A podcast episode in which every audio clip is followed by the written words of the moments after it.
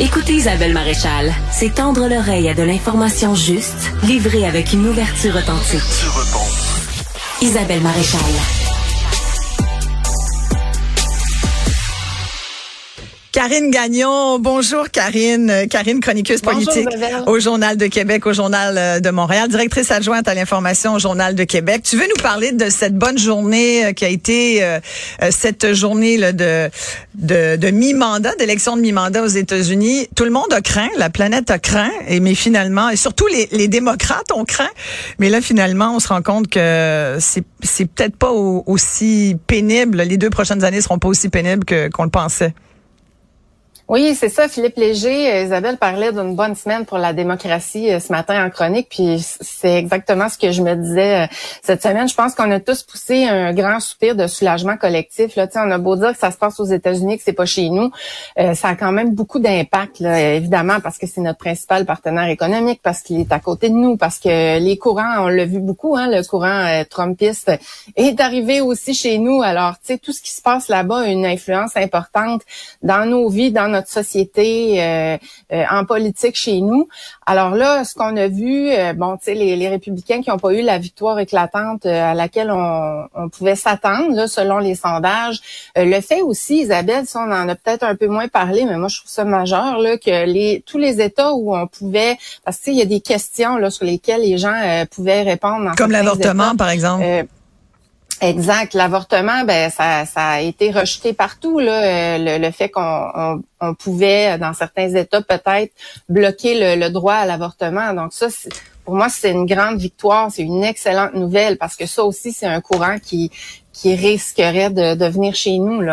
C'est rassurant en fait, je dirais Karine, parce que on l'a beaucoup dit cette semaine. Moi, je, sais que juste l'idée de voir Donald Trump revenir présenter sa candidature, ah. on l'a dit là, ça ça veut pas dire qu'il serait euh, choisi par le Parti républicain. Puis il y a des euh, euh, il y a des candidatures qui semblent avoir beaucoup plus d'avenir, comme celle de Ron DeSantis, mais il n'empêche pas moins qu'il fait beaucoup de bruit avec sa bouche, Donald Trump. Hein?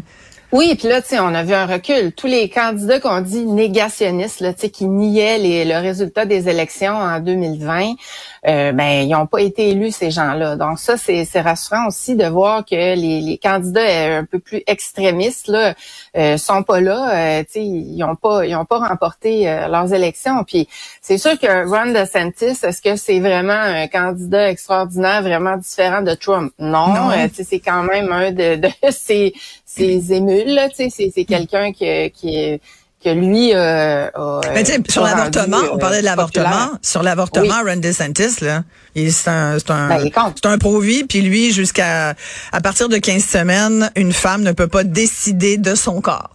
C'est assez ah incroyable, mais c'est ça. Et c'est en Floride, là. C'est un État important, l'État de la Floride. Oui, où, beaucoup de Québécois vont d'ailleurs euh, l'hiver, hein, donc euh, on les côtoie de près. Alors c'est toujours surprenant de voir que ça, ça accourt. Tu sais, c'est aussi le gars qui a voté euh, en faveur d'une loi qui interdit d'enseigner aux petits les sujets liés à l'homosexualité, l'orientation sexuelle quand même, euh, c'est quand même. Mais sincèrement, j'en parlais cette semaine dans ma chronique avec Mario Dumont, puis moi, ce qui m'inquiète, c'est ce que les États-Unis sont en train de devenir. En tout cas, les signaux qui nous qui nous envoient de ce vers quoi ils se dirigent.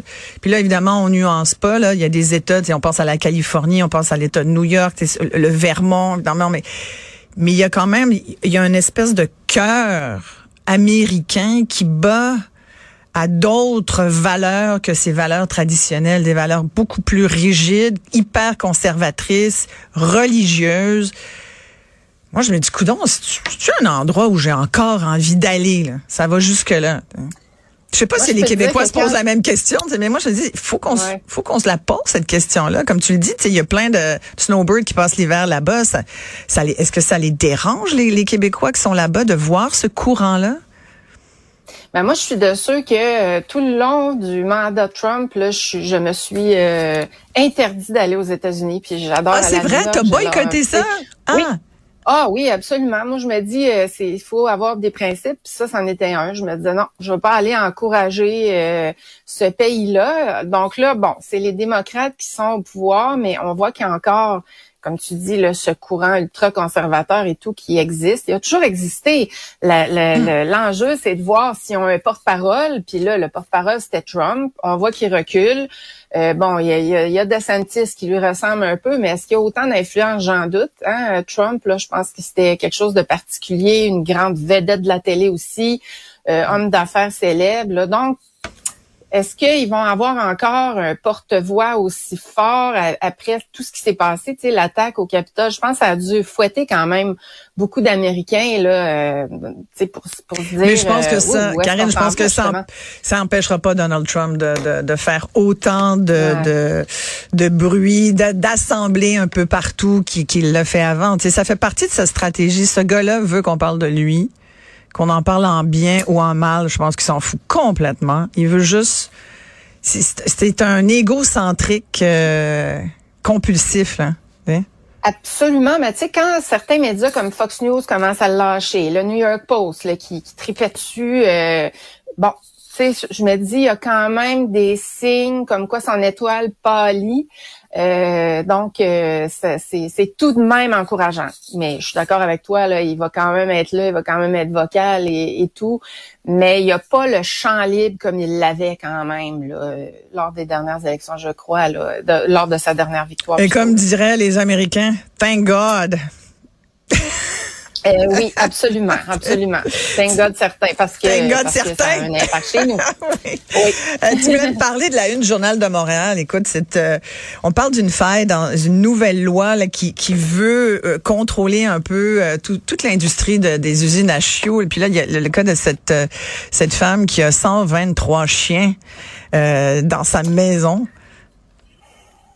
Euh, je sais pas si, si, tu as toujours un chien, Isabelle. Moi, j'ai un chien, puis euh, je me demande même parce que le, règlement en fait fixe la limite à 50 chiens. Là. Ce qui est déjà, ce qui est déjà beaucoup. Ben, non, mais comment on peut subvenir 50, aux moi, tu demandé. de 50 chiens? Écoute, 50 chiens, c'est, ça n'a pas de bon sens. C'est, des élevages. Là. Moi, moi, tu me dis plus que trois, déjà, je trouve que c'est beaucoup. Pour répondre à ta ben, question, non, je n'ai plus, je n'ai plus ma chienne Betty. Ah, ben moi c'est ça. Moi j'ai un chien depuis trois ans. C'était le rêve de toujours que j'avais. J'ai pris soin de choisir un éleveur euh, bon qui était très pointilleux. Puis il a fallu les rencontrer. Puis il y avait plein de questions et tout ça. Mais un éleveur vraiment extraordinaire. Puis je, mm-hmm. savais que mon chien euh, serait serait pas affecté par toutes sortes de de, de, de lacunes ou qui, parce que ces chiots-là, c'est connu, là, quand ils sont euh, euh, en trop grand nombre, qui ont plein de besoins qui n'ont pas été respectés, ils ont des problèmes de comportement.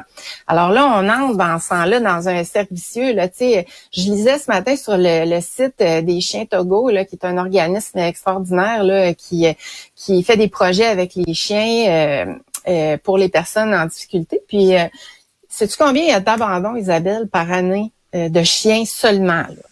Mais je pense que les, nouveaux chiffres qui sont sortis d'ailleurs cette semaine, là, tu bien de parler de ça, c'est énorme, c'est énorme. Il y a eu une augmentation. Un les gens... millions de chiens. ça n'a pas de bon sens. Parce que, que là, tu sais, quand on entre dans un service comme ça, des chiots qui sont un problème parce qu'ils ont été élevés par un, éleveur inadéquat, là, t'as des abandons, euh, un grand nombre d'abandons dans la première année. Euh, donc, euh, tu sais, ça, ça c'est ça, c'est un cercle vicieux. Puis je trouve qu'on hésite vraiment à aller loin dans les, les au niveau de la réglementation. Oui, exact. là, on accepte que ceux qui aient 123 chiens, parce qu'il y avait un droit acquis, qu'est-ce que c'est d'abord ce droit-là, là? ça n'a aucun sens, ben là, ils peuvent continuer à élever de cette manière-là. Tu sais, le journaliste raconte dans notre article qu'on a sur notre site web aujourd'hui que sont rentrés, ça sentait l'ammoniaque, les chiens sautaient partout. Non, mais penses-tu vraiment qu'il y a un besoin de ces chiens-là qui est comblé? sais, ils ont rien à, pour s'occuper. Tu sais, un animal, là, ça a besoin, c'est pas un bibelot que tu mets dans un coin puis que tu t'y intéresses quand ça te tente. C'est pas ça. Faut qu'il soit occupé. Tu sais, ça a beaucoup évolué, là, quand même, la science animale, les connaissances.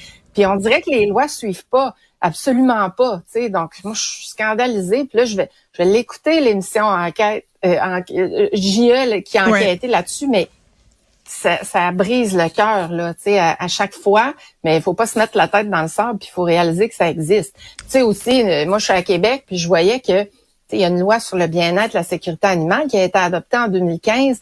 Il y a Joliette qui arrive au premier rang des infractions, là, du nombre d'infractions signalées. Ça, puis il y a Québec au deuxième rang. Ça que je me dis, et qu'on a tellement du chemin à faire là. Mais tu sais, c'est fascinant de voir euh, à quel point, tu sais, quand, les gens ont besoin d'un animal, ils font tout pour en trouver un mais ça prend pas cinq minutes pour décider de, s'en débarrasser. J'écoutais cette semaine, il y a quelqu'un qui racontait qu'il y avait même une histoire de, euh, je pense c'est hier aux nouvelles, il y avait, il y a quelqu'un qui témoignait, on a mis un chien dans un taxi puis on l'a envoyé à la SPCA tout seul. Peux-tu croire que le monde fait ça? T'as envie de dire, mais, mais pourquoi? Pourquoi vous avez tellement eu besoin de cet animal puis que soudainement tu le jettes comme, comme, comme un vieux chiffon? Là? on fait, mais tu en même temps, ça dit beaucoup de notre société, je trouve, la façon dont on traite les animaux. Euh, et la façon dont on traite les personnes âgées. Puis souvent, on compare les deux. Tu sais, je l'entends beaucoup, ça. Hein? Euh, et, étonnamment... Ou les enfants. Ou les enfants, voilà, exactement. Puis...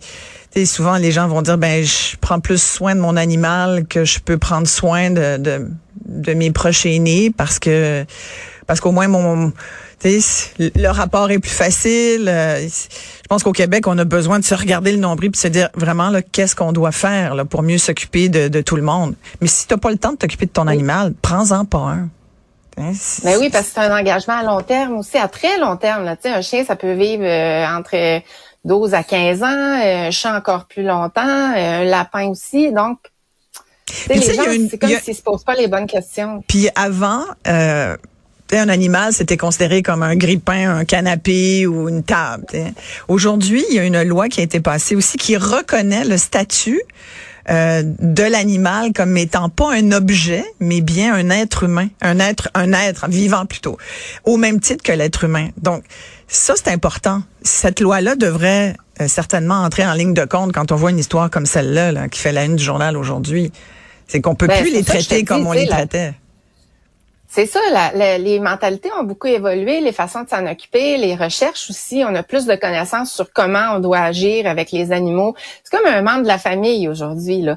Donc, tu sais, il y a toujours des gens qui vont dire, ah, c'est ça, on se soucie de, de, comment on maltraite les animaux, puis on se soucie pas des humains. Moi, je pense qu'un n'empêche pas l'autre. Je pense qu'on peut se soucier de tous les êtres vulnérables là, sans problème, là, qu'on peut faire ça en même temps, puis euh, qu'il y en aura pas un qui, qui va être moins euh, important pour autant. Là. Et on sait aujourd'hui on connaît les bienfaits, Karine, de la zoothérapie. On, le sait aujourd'hui que ça fait du bien. Tu, sais, tu, parles de ton chien. Moi, je te parlais de ma Betty qui nous a quittés. Écoute, ça va faire un an que, que notre chienne est, c'est une cavalier King Charles. Écoute, c'était la plus, la plus fabuleuse des petites chiennes. Mais c'était une, pour moi, c'était comme, c'était un membre de la famille à part entière. Puis quand elle, elle nous on faisait des bulles de conversation. Elle nous parlait, je te jure. Et, euh, et c'est un, c'est un, un grand deuil. Moi, j'ai même pas été capable de le mettre sur mes réseaux sociaux. les gens le savent pas. Là, je viens, de, je viens de, de, le dire parce que parce que ça va faire un an, puis j'y pense euh, souvent. Je pense souvent à elle. en même temps, je trouvais que c'était un peu malaisant de parler de la mort de mon chien, alors qu'il y avait encore l'année dernière beaucoup de gens qui mouraient de la pandémie. Fait que je me disais bon, faut relativiser, mais mais tu sais, la mort d'un chien, c'est important, ça a un impact dans la vie de beaucoup de gens. Tu sais, on parle aujourd'hui, on reconnaît aujourd'hui le deuil animal. sais, On parlait pas de ça là, il y a oui, 10 ans. Souvent, euh, T'as raison, mais c'est encore un peu tabou. Tu sais, certaines personnes vont minimiser alors que c'est c'est euh, c'est très très souffrant là. Euh, c'est un vrai deuil. Vraiment. Donc euh, voilà, c'est c'est mais mais pour que l'animal se développe puis ait un comportement euh, puis qu'il ait un attachement, il faut bien le traiter parce que c'est là que l'animal va se révéler. Alors ça change tout. Comment il s'appelle ton chien? Il s'appelle Billy. Billy. Oui, oui, puis moi, écoute, oui, oui, puis, je suis allergique aux chiens, alors c'est comme ah! un petit miracle pour moi, oui, puis j'adore les animaux, j'en ai plein, et puis euh, je m'en occupe très bien, là, je te rassure. D'ailleurs, c'est quelque chose qui, qui me garde euh, roundé, j'ai juste le terme en anglais, mais les pieds sur terre, là, tu sais, euh, sur les euh, le véritable sens de la vie, je trouve que ça fait ça, ça nous ramène aux, valeurs, aux ça, fait que ça apporte beaucoup, puis c'est d'où l'importance de bien les traiter. Donc on a oui, on a beaucoup de chemin à faire là-dessus, malheureusement. Tout à fait. Merci, Karine Gagnon. Merci beaucoup. Merci, Isabelle.